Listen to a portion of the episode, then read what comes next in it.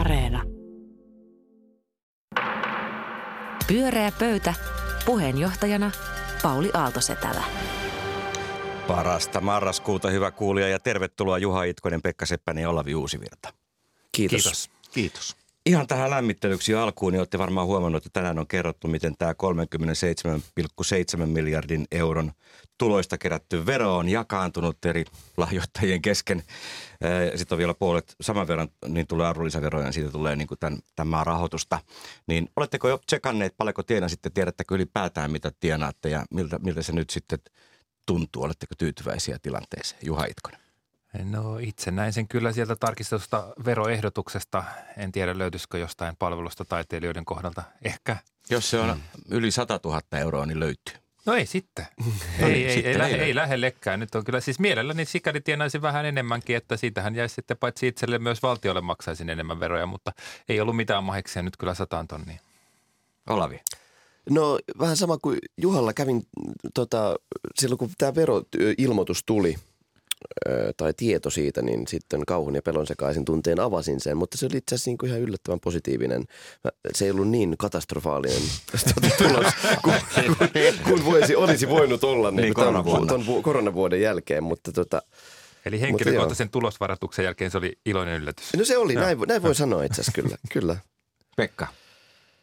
En ole ehtinyt katsoa edes muiden tuloja tänään, saati omia, niin kun olen yrittäjä, niin ne vaihtelevat kovin paljon ja tilikausikaan ei ole kalenterivuosi, niin mä en suorastaan oikeastaan tiedä. Että mä vähän arvelinkin, että joku teistä varmaan olisi tsekannut, että eikä tiedä ollenkaan, mitä sieltä saattaa tulla tai olla tulematta, mutta verot maksoit kuitenkin, eikö niin? Kaikki, mitä on pyydetty, niin maksettu on ja tullaan maksamaan. Erinomaista. Ja sitten seuraavaan teemaan. Siinä meni koko verokeskustelu. Kerralla hoidettiin pois. Ei, kyllä nyt se jatkuu, koska nyt olemme Suomeen. On ilmeisesti odottavassa tosi merkittävä summa verotuloja, mikä on hienoa. Nythän on julistettu tai ilmoitettu tosi isosta yrityskaupasta. Suomalainen teknologiayritys, ruokalähettiyhtiö, alustayhtiö, mitä nimeä nyt käytettäisiinkään, Wolt, on myyty yhdysvaltalaiselle kilpailijalleen DoorDashille. Ja kauppahinta on 7 miljardia, maksetaan DoorDash-yhtiön osakkeilla ja vertailuvuoksi tästä kauppahinnasta esimerkiksi Nokian matkapuhelu- ja palveluliiketoiminta siirtyi Microsoftille vuonna 2013 $5,4 miljardilla ja se oli sentään se meidän vanha kruununjalokivi, että iso hinta. Ja Wolt tosiaan arvioi, että kaupasta maksetaan Suomeen veroja yli 600 miljoonan € arvosta. No nyt näitä lukuja lisää, jos miettii kauppahintaa, se on ehkä vähän erikoinen sikäli, että Wolt, sillä on kyllä 4000 työntekijää ja toimintaa 23 Euroopan maassa. Viime vuonna se teki 280... Yksikään noista ei muuten ruokalähettiin, noista 4000. Niin, joo. Viime vuonna sitten se on totta ja osa tätä asiaa. Viime vuonna Wolt teki 281 miljoonan liikevaihdolla yli 47 miljoonaa € tappiota. Ja myös tämä paljon isompi ostajayritys DoorDash on raskaasti tappiollinen. Se teki tämän vuoden kolmannella kvartaalilla $1,28 miljardin liikevaihdon, mutta $101 miljoonaa nettotappiota. Kuitenkaan se ei haittaa, koska aina uusilla rahoituskierroksilla tähän DoorDashiin ihan niin kuin Woltiinkin on pumpattu satoja ja taas satoja miljoonia sijoitusyhtiöiden pääomasijoittajien rahaa, ja onhan tämä nyt sitten aika erikoista kapitalismia kyllä. Että mitä tunteita tämä herättää? No tämä Itkonen Partners Oyn analyysi herätti nyt ainakin paljon tunteita. Juha on selvästi perehtynyt ja pohtinut tätä kysymystä. Kuulostit kyllä ihan pääekonomistilta. Mä siis mullahan täyskaima pääekonomisti niin Juha Itkonen, niin ja mä pyrin nyt hänen tontilleen. Hyvä. Vaihdetaan paikkoja. Huhhuh, kyllähän tämmöiset kaupat aina tuo mieleen, että kuinka ne uskaltavat panna niin paljon rahaa tai tässä tapauksessa omia osakkeitaan tällaiseen firmaan. Ja ehkä tässä juuri on se pointti, että ne on niitä omia osakkeita. Ja voihan olla, että takana on se ajatus, että kohta taas joku vielä rohkeampi ostaa koko höskän vielä kalliimmalla. Siitähän tässäkin firmassa on ollut kysymys, että vaikka suomalainen media on tässä hehkuttanut, että suomalainen yritys ostettiin ja suomalaiset vaurastuu ja Suomen verottaja saa paljon rahaa, niin kyllähän firman suurin omistaja on tietenkin ruotsalainen. Ruotsalaiset ovat hankkiutuneet hyvissä ajoin tämän suomalaisen firman omistajiksi ja rahastavat tässä. EQT-niminen ruotsalaisrahasto. Kyllä, ja kuinka ollakaan. Siellä taustallahan on Wallenbergien rahasuku, joka täällä Suomessa on ennenkin. No nyt päähän olette heitä vielä täältä, että eikö tämä koko kuvio nyt vähän muistuta kuitenkin kapitalismia, nykykapitalismia sairaimmillaan, jopa jonkinlaista niin kuin pyramidihuijauksen kaltaista meininkiä. Ja tähän ekonomisti Olavi Uusivirta, ole hyvä. No kyllä mun täytyy sanoa, että mun päällimmäinen tunne oli ihan puhdas kateus. Mä olin silleen, perkele, Kuusi ja Mykkänen, ne saa satoja miljoonia euroa. Et minkä takia mä en voi saada niitä rahoja? Näin mä oikeasti ajattelen. Mä oon tosissani. Mä ajattelin, että mun olisi pitänyt saada. ne ei osaa soittaa kitaraa, niin ne ei voinut ruveta muusikoksi. Rummuilla Afrikan kompin. Se ei skaalaudut ja Rosannan kompin. Mutta kaiken sen aikaan, kun sä oot pitänyt hauskaa yleisön edessä, Kuusi ja Mykkänen on istunut tylsissä palavereissa niin, jotenkin siis, kauheiden amerikkalaisten roistojen kanssa. Niin, ja mä annan kaikkeni tuolla Kansallisteatterin lavalla Hamlettina ja sitten tässä on palkka. Muut saa ne 100 miljoonat. Mutta onhan siis tämä kieltämättä, niin kun tää on tosi kiinnostavaa. Näitä yhtiöitähän on paljon muitakin. Esimerkiksi Spotifyhan on ollut tähän asti aina tappiollinen, raskaasti tappiollinen ja se on vielä moninkertaisesti arvokkaampi yhtiö. Ja tässä onkin tavallaan, niin kun, tässä on kyse semmoisesta niin kun survival of the fittest, että ne tavallaan sit nyt on tavallaan se, niin kuin, niitä pitäisi olla oikeasti tämmöinen niin selviytyjät tosi TV-ohjelma, missä sitten lopulta katsottaisiin, että kuka niistä on saanut sen tavallaan ratkaisevan strategisen suuren jalansijan. Että sitten se tavallaan joskus ehkä 10 vuoden päästä niin kuin, tulee kaikki takaisin niille, jotka on lähtenyt sitä peliä pelaamaan. Logiikka vähän niin kuin, eikö se ole siinä, että jostain pitäisi tulla se isoin ja sitten riittävän ajoissa siihen laittaneet, jotka saa rahansa pois, niin rikastuu isosti. Ja tämä sama malli on myös, mainitsin Spotify, niin tämä on myös Suomeen tulleessa niin kuin äänikirjapalveluissa. Ne on ainakin suurin osa noista ne isommat ruotsalaisomisteisia, nekin on tappiollisia tällä hetkellä. On vaikea nähdä, millä muulla mallilla se pelaisi. Ja kyllähän tässä nyt niin kuin esimerkiksi ruokalähetit, kirjailijat, muusikot on tässä mallissa mun mielestä aika tykin ruokaa. Kyllä, mutta mun täytyy sanoa, että mun odotukset on, niin kuin, mä oon hyvin toiveikas sen suhteen, että Miki Kuusi ja Juhani Mykkänen varmasti perustavat useita kirjankustantamoja, elokuvatuotantoyhtiöitä ja indie-levyyhtiöitä näillä rahoilla. Ei kuulosta kyllä konseptilta ollenkaan. Kyllä he perustaa uusia yrityksiä ja tämähän on hienoa, että syntyy toimintaa. Onhan tämä hieno esimerkki kaikille startupeille. Siinä on tosi paljon hyvää, mutta on tässä niin kuin iso moraali ja dilemma myös tässä koko mallissa ja ihan tähän Woltin harjoittamaan toimintaankin, niin kyllähän siihen liittyy kysymysmerkkejä. Hän on just ollut tämä, että mikä sitten näiden lähettäjien rooli tässä on. Onko he yrittäjiä, onko he työntekijä? Osa heistä varmasti oikeasti haluaa olla yrittäjiä, se on niin kuin kevyempi malli, mutta joka tapauksessa tätä kiistaa siinä käydään. Ja oikeudessa saakka. Jännittävää oli, kun ennen kuin ehdin edes herätä tänään, niin suomalaiset ministerit olivat jo innoissaan kommentoineet tätä kauppaa, kuinka mahtava, hieno juttu se on, nyt saadaan verotuloja. Jotenkin tuli mieleen, että raha kelpaa, tuli se mistä tahansa. Ja ylipäätään onhan siis Woltin toiminta, ihan katsoista tuolla ruohonjuuritasolla, niin onhan se nyt niin kuin visualisoitu esimerkki tästä eriarvoisuudesta, että konttorityöläiset tilaa itselleen ruokaa 200 metrin päästä ja sitä tuo sitten niin kuin maahanmuuttajat aika isolta osin tuolla niin kuin polkee räntäsateessa. Sori, että puhutte nyt näin jyrkästi, mutta sen voi nähdä näin, sen voi nähdä toisinkin. Noinkin. Mutta jännittävää on se, että mistä kuvitellaan, että tulevaisuuden mammona syntyy toisaalta siitä, että työllistetään isoa joukkoa ihmisiä aika pienillä palkkiolla, jos olen ymmärtänyt. Ja toinen on sitten, että on tämmöinen malli, jolla kerätään valtavasti dataa, jonka arvo kasvaa vaan sitä myöten, mitä enemmän sitä on. Että kohta he tietävät, jos olisi joskus tilannut Woltista tai kilpailijoista ruokaa. Etko ikinä tilannut? No ei, jos syön kotona, niin teen itse ruokaa. Se on parempaa.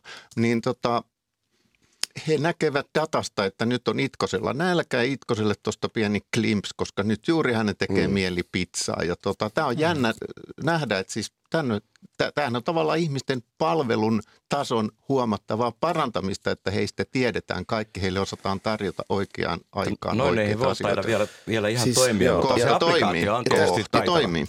Toi Juhan pointti oli musta aika relevantti ja itse tavallaan tunnen sen pistoksen sydämessäni, että ja on siis niin kuin tämänkin kyseisen lähettipalvelun niin kuin aktiivinen käyttäjä. Ja se jotenkin, siis kuluttajan näkökulmasta sehän toimii valtavan hyvin. Se toimii niin kuin tavallaan vähän liiankin hyvin. Että se helposti menee siihen, että sitten tavallaan jos on taloudellisesti semmoiset olosuhteet, että on mahdollisuus ikään kuin painaa vaan sitä nappia ja miettiä, mitä syönkö tänään vietnamilaista vai nepalilaista ruokaa. Niin.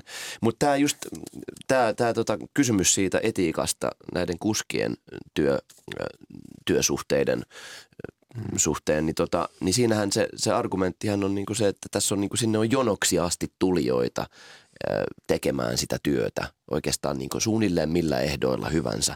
Mutta onko se silti niin kuin relevantti argumentti siihen, että annetaan tämän kysynnän ja tarjonnan määritellä se, että jos sä suostut niin kuin 1 eurolla heittämään ton pizzan, ton 3 kilsan matkan, niin onko se ok? Enkä mä osaa, miksi tämä Woltin toiminta, miksi ne lähetit just herättää musta tämän ajatuksen. En mä ole yleensä sitä mieltä, siis hän saa sitä työtä, mitä ja työtä tarvitaan. Ja musta niin kuin on ihan esimerkiksi siivouspalvelun kotiin ottaminen, sitä pitääkin tehdä, jos on siihen varaa, mutta jostain se siellä lähettitoimintaan mun katse kiinnittyy. Mutta olisiko sä niin kuin kesäkuussa suhtautuisit tähän myönteisemmin kuin marraskuussa? Ehkä vähän, joo. Mutta siis tietyllä tavalla täytyy niinku antaa periksi antamattomuudesta myös propseja, koska mä muistan tuossa niinku muutama vuosi sitten, niin tätä pidettiin ihan mahdottomana siis hankkeena. Ihmiset, jotka vähän ties sieltä sisältäpäin, että minkälainen se tilanne oli. Et se oli oikeastaan niinku, ihan niinku lottovoiton niinku tilastollinen todennäköisyys, että sen saisi, että he voisivat onnistua ja tässä. Ensimmäinen ideahan oli, että ihmiset hakee ruoan itse ja se ei onnistu. Ja mä toivon, että tämän dashboardin arvo säilyy, ettei heidän koko osakkeen onnistu. Pyörää pöytä. Pyörää pöytä. Ihan Yleisradio Sämpylällä lähdettiin liikkeelle. Ei tilattu tänne mitään nyt tällä kertaa. Onnea vaan voittajille. Olavi, mikä on meidän seuraava? No nyt ihan aluksi. Mulla olisi tämmöinen vienopyyntö ja toive. Pelottavaa. Mitä siis täällä pyöreän pöydän äärellä aivan liian harvoin lauletaan yhdessä. Mulla olisi tämmöinen ehdotus, että me laulettaisiin yhteislauluna yksi biisi. No eipä siinä. Ja mun ehdotus olisi tämmöinen biisi kuin Kansainvälinen. Tää lienee teille kaikille tuttu. Joillekin tutumpi siis kuin Työn orjat. Niin, siis Työn orjat Soronyöstä. Jos mä annan äänen työn, niin sä päästä sitä messiin työn. Noustaas ylös. Aha. Kiitos. Me nousimme ylös. Työn orjat sorron yöstä nouskaa, maan äärin kuulu kutsumus. Näin ryskyin murtu pakkovalta, tää on viime ponnistus. Pauli Aalto-Setälä yhtyy tähän viimeiseen tavuun, koska Pauli, aloitus ja lopetus on tärkeä. Sä pelkäät, mitä sun isä tekee sulle, kun se joko tää loppuu. Pekka, mä voin lausua tän jatkoon, koska tää on ajankohtainen biisi, eikä selviää kohta. Tää jatkuu näin. Pohja vanhan järjestyksen horjuu. Orjajoukko taistohon. Alas lyökää koko vanha maailma ja valta teidän silloin on. Ja liittyykö tähän kysymys? Joo, tämä liittyy kysymys. Nimittäin haluan puhua työn murroksesta. Pyöreän pöydän mahtava ritari Taru Tujunen kirjoitti eilen Helsingin Sanomien Vieraskynään oivallisen kolumnin otsikolla Työntekijät ovat ottamassa vallan. Ja Taru Tujunen peräänkuulutti ennen kaikkea uudenlaista keskustelua työn merkityksestä, eli mikä on työn paikka meidän elämänpiirissämme. Ja sitä tässä sattumoisin ihan muutamia päiviä sitten satuin kuuntelemaan Kalle Haatasen podcast-lähetyksen, jossa oli vieraana Pontus Purokuru, kirjailija, esseisti. Pontus Purokuru, joka oli yhtenä kirjoittajakollektiivin jäsenenä pari vuotta sitten julkaisemassa tämmöistä pamflettia nimellä Työstä kieltäytyjän käsikirja. Siitä oli silloin, se oli hyvin provokatiivinen teos ja Pontus Purokuru niminen ja kumppanit siinä tavallaan kyseenalaistaa tämän niin kuin ikään kuin palkkatyön, tämmöisen ikään kuin palkkatyön luovuttamattomana normina, jota ei oikeastaan enää voi kyseenalaistaa. Ja ajatus siitä, että työn niin kuin perimmäinen funktio onkin tämmöinen kontrolloiva.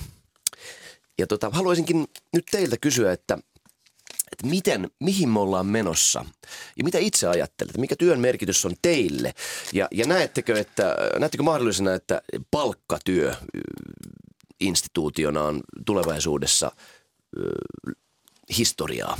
Onko meillä 4 päivän työviikko, 6 No niin, nyt on liian monta kysymystä, Olavi, yksi kerrallaan. Siis on se mahdollista, että se on historia. Minun on vaikea kuvitella sitä, onko samalla sitten historiaa, mikä muu tästä nykyisestä yhteiskunnasta me on historiaa. Koska tässä mielessä mä olen kyllä semmoinen jotenkin old school jäärä, että Pontus Purokuru ja nämä muut visioi irtoamisen palkkatyöstä, mutta mä en koskaan näe näissä analyyseissa sitten irtoamista hyvinvoinnista ja siitä valtiosta ja mitä kaikkea se tarjoaa. Ja mun mielestä nämä on niin kuin, sehän on ihan fakta, jos katsoo yhtään historiaa, niin työllä se on tehty ja työn etiikalla ja palkkatyöllä. Se oli niin kuin sosiaalidemokraattisen liikkeenkin ideologia, millä tämä hyvinvointi rakennettiin. Ja musta se on, niin kuin, se on vähän sellainen niin kuin liian kaunis idea, mitä heitetään, että me voidaan vaan irrota tästä palkkatyöstä ja sitten meille jää tämä kaikki muu hyvä plus sitten kaikki kunnia Taru Tujusen pyörään kollegan hyvälle kolumnille, mutta aina kun kirjoitetaan tuolla työelämän muutoksesta ja työntekijät ottamassa vallan, niin siitähän kirjoitetaan pelkästään kaltaisistamme valkokaulustyöläisistä.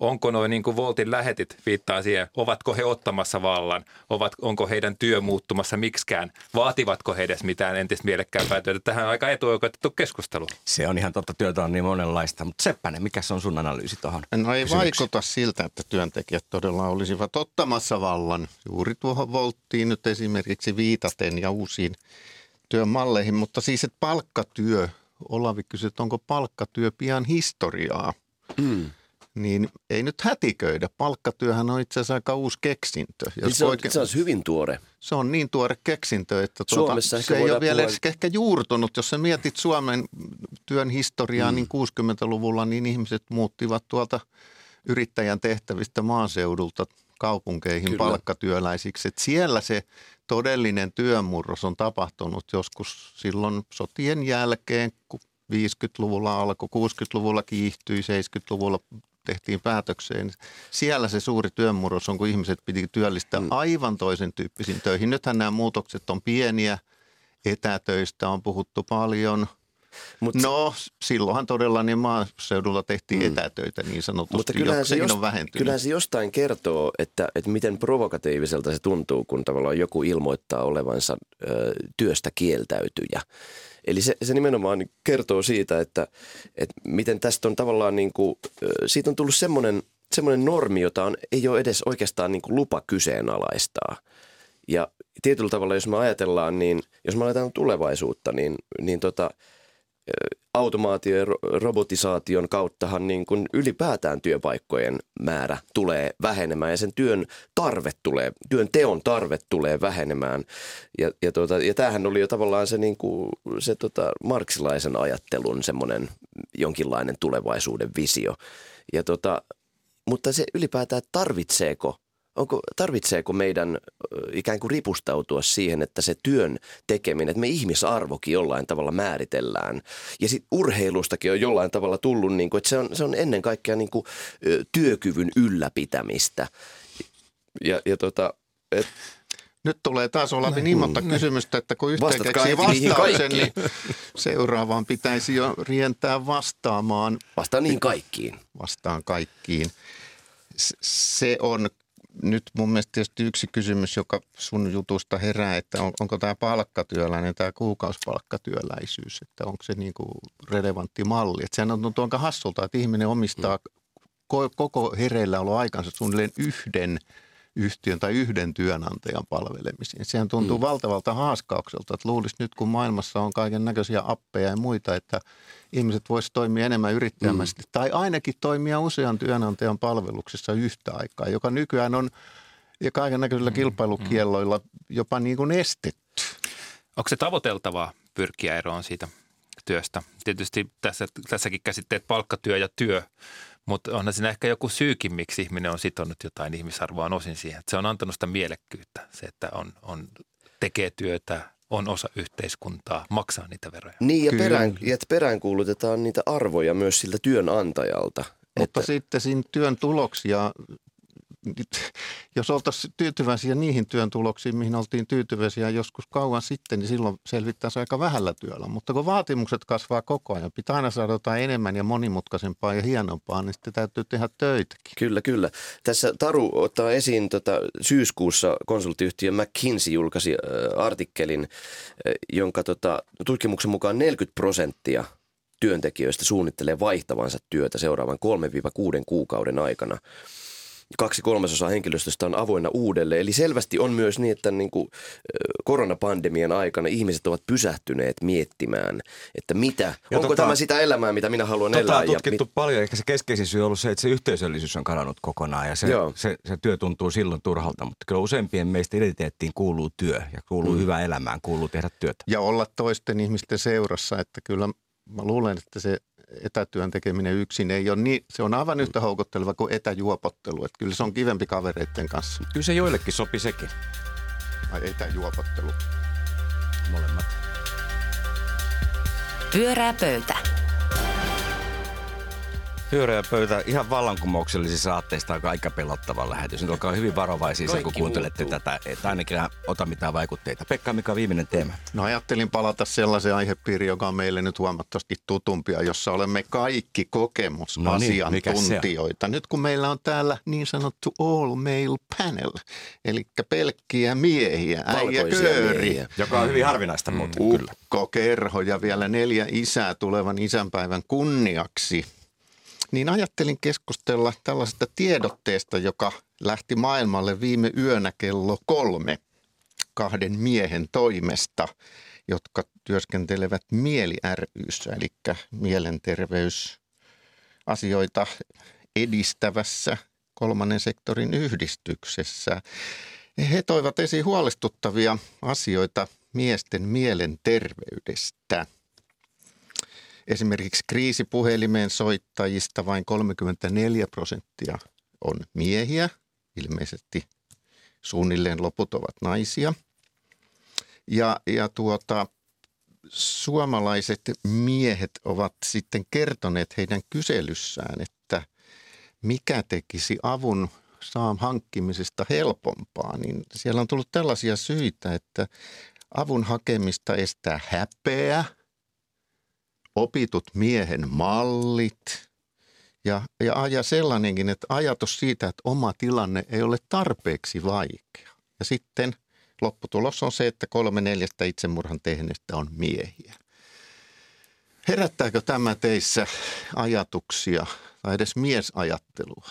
Se herättää suurta surua ja toi nimenomaan tuo miehen malli on varmaan semmoinen asia, mikä nyt toivon mukaan on muuttumassa, mutta mikä on ihan aivan uskomatonta, että se jonkinlainen miehen mallihan on elänyt näihin päiviin asti ja varmaan jo edelleen, niin kuin me ei vielä ehkä jotenkin havaita sitä, mutta mekin luultavasti siirretään, tai totta kai me siirretään niin kuin omalla olemisellamme jonkinlainen miehen malli, mutta itse olen ainakin pyrkinyt jollain tavalla niin kuin katkaisemaan tätä tai jollain tavalla niin kuin ristivalottamaan tätä miehen mallia. Esimerkiksi sillä tavalla, että näyttämällä, että minun miehenä on mahdollista osoittaa tunteita.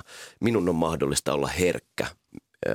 Minä voin itkeä ja minä voin pyytää apua ja minä voin, minä voin olla pehmeä noista luvuista. Pehmeä post-alfa mies. Se on mahdollista. Ole hyvä. Se on ihan luvut kertoo ja toi alhainen korkea kynnys ottaa yhteyttä ja perustelut siihen kertoo sitten, että kyllä se aika vahvassa sitten edelleen elää. Mä oon pohtinut näitä asioita paljon. Ne on aivan, mä oon kirjoittanut niistä eri muodoissa. Uudessa kirjassa itse asiassa on niin kuin miehet, miessukupolvet aika lailla aika lailla tavallaan sitten tarkastelussa ja just se sukupuoliroolin muutos ja tämä maailma, jossa... Kiteytäpä nyt sen kirjan viesti miehestä. En mä osaa sitä tässä nyt niin kiteyttää. Keskustellaan miehemme. Takakansitestin mukaan se on kirja niin kuin miehisestä egosta ja maailmanlopusta suurin piirtein. Ah, sehän kuulostaa virkistävän. Niin kuin virkistävä juttu. Onko niillä joku yhteys? Joo, on musta. Sitten kyllähän se voidaan nähdä, että... Sellainen asia, kun patriarkaatti on sitten hallinnut maailmaa kyllä ja miehet ovat tehneet päätöksiä ja mä ajattelen, että me ollaan kyllä siirtymässä sitä eteenpäin. Siis mähän vihaan miehiä. Mä en vihaa miehiä. Miksi sä vihaat miehiä? Siis miksi sä vihaat mitään sukupuolta? Miehet on sotaisia, penetroituvia tuholaisia. Ei, älä tuohon lähde. Ei. Sä vihaat mieskuntaa, mutta et varmaan ketään yksittäistä. En mä ketään yksittäisiä. Miehet on siis aivan ihania. Miehet, mä rakastan miehiä, mutta siis onhan se niin, jos... Se kansainvälinen biisi varmaan teki susta tämmöisen tuuliviirin. Ollaanpa rehellisiä. Ja siis jos kaikki historian päättäjät, keskeiset päättäjät olisi ollut naisia, niin ei meillä olisi ollut juurikaan sotia. Ollaanpa rehellisiä. Se on vähän vaikea jälkeenpäin varmaan sanoa ja todistaa. Ei. Ai ei. No siis toi on niin vahva väite, että sodat olisi kadonneet. No siis Falklandin sota ei olisi kadonnut, kaikki muu olisi. Niin siis Margaret Thatcher. Siis niin vahva ei toi voi olla muuta kuin spekulaatiota. Se on se poikkeus, joka vahvistaa sää. Niin Olavilla oli tämmöinen teoria, onko sulla Pekka niin kuin näkemys itse tuohon kysymykseesi? Ei, mä mietin sitä, kun tässä myöskin tämä Mieli ry:n porukka, jos siihen saa palata, niin siellä mainitaan, että jotkut miehet ovat kokeneet, etteivät terveydenhuollon henkilöt osaa kohdata heitä mieslähtöisesti. Niin kyllä mä mietin, että voisiko tässä nyt syyttää ihan muitakin kuin miehiä, että miehiä on kohdeltu huonosti. Et koska tässä mä huomaan, että tämä helisyttelee oman sieluni kieliä tämä kokemusasiantuntijana. Huomaan, että jos nimenomaan tuolla, kun on ollut aikoinaan neuvolassa tai lasten kanssa sairaalassa, että jos siinä sattuu lasten äiti olemaan mukana, niin minulle ei puhuta eikä minun katsota. Minua pidetään kakkosluokan kansalaisena. Tähän tietysti voisi sanoa, että sehän on ihan hyvä, että valkoinen keski-ikäinen mies välillä kokee tuollaistakin, että ymmärtäisi, miltä se tuntuu. Niin, siihen se vähän kilpistyy, mutta meidän on niin kuin pakko kiinnittää huomiota näihin lukuihin, just näihin itsemurhaprosentteihin ja niin kuin miesten sitten, sanotaan vaikka poikien koulumenestykseen tällä hetkellä, mihin suuntaan se on kääntymässä aika nopeasti, lukuihin, prosentteihin, joilla yliopisto-opiskelijat on naispuolisia. Eikä se ole, niin kuin, se ei ole syytös näitä tyttöjä kohtaan, eikä ylipäätään se, että pojat pärjää huonommin koulusta, niin eihän se nyt tietenkään ole niin kuin tyttöjen vika. Kyllä. Mutta että joku erilaiset voimat tässä ajaa siihen, ja kyllähän se nyt ilman muuta tulee ajaan Suomessa pari vuosikymmenen kuluessa siihen tilanteeseen, että naiset on vahvemmissa asemissa yhteiskunnassa ja päättävissä asemissa. Poliittisissa virossa jo ovatkin, joo, kyllä. Ja sitä voi sanoa, että se on vaan oikeudenmukaista ja korvaus menneestä, mutta sitten jos uskotaan tämä Olavin juttu, että miehet on sotaisia, penetroituvia, paskaisia, niin kuin ne saattaa hyvin olla, niin sehän johtaa levottomuuteen, sitten jos ne on niin kuin alakynnessä. Kyllä, mutta sehän nimenomaan, se on osa tätä kääntöpuolta, tämän niin kuin pahoinvoinnin kääntöpuolta, ja sen kääntöpuoleltahan löytyy nimenomaan väkivalta. Jos me katsotaan väkivaltatilastoja, niin ei naiset ole hirveän väkivaltaisia. Se prosenttisuhde on vielä jyrkempi, jos ajatellaan niin kuin perheväkivaltaa. No, se pitää paikkansa, joo. Niin se on semmoinen asia, että tietyllä tavalla, että voi millä kaikilla tavoilla se hoito tai se kynnys hakea apua voisi madaltua. Niin kyllä mä ajattelen, että jokainen, joka siitä puhuu, jokainen naistenlehti, iltapäivälehti, miestenlehdessä niin kuin esiintynyt esimerkki on tavallaan niin kuin vie sitä oikeaan suuntaan. Mä oon kuullut monen miehen sanovan, ja tämä on tietysti taas epäsuosittu puheenaihe, joten ryhdyn heti siihen, että kaikkia muita ihmisryhmiä nykyään hyväksytään, ymmärretään ja paapotaan, paitsi miehiä. Voisiko tällä olla jotain vaikutusta miesten surkeaan olotilaan? No. Mitäs paskiainen Olavi? Mä en suostu allekirjoittamaan. Mä en uskalla. Mä en myöskään ehkä ajattele sitä niin, että tietyllä tavalla mä huomaan, että mulla on niinku vaikea niinku valittaa sukupuoleni edestä tai puolesta. Siinä on jotain niinku, mä koen, että se on säälittävää, ja sitten mä koen, että mulla ei ole niinku myöskään niinku, lupa. Niin. Miksi sulla ei ole lupa? Niin kun mehän pyritään aidosti kohti tasa-arvoa. Katson itse pyrkiväni sitä kohti, mutta ongelma tietysti, että tie sinne kulkee varmasti keskustellen, mutta sitten keskustelussahan tulee se, että pyritään helposti niin kuin sukupuolittain entistä enemmän. Että tuossa olivat nuo miehet. Miehet olivat sotaisia paskiaisia. Heillä me puhutaan niin kuin koko ajan sitä joukosta ja kyllä se mua häiritsee.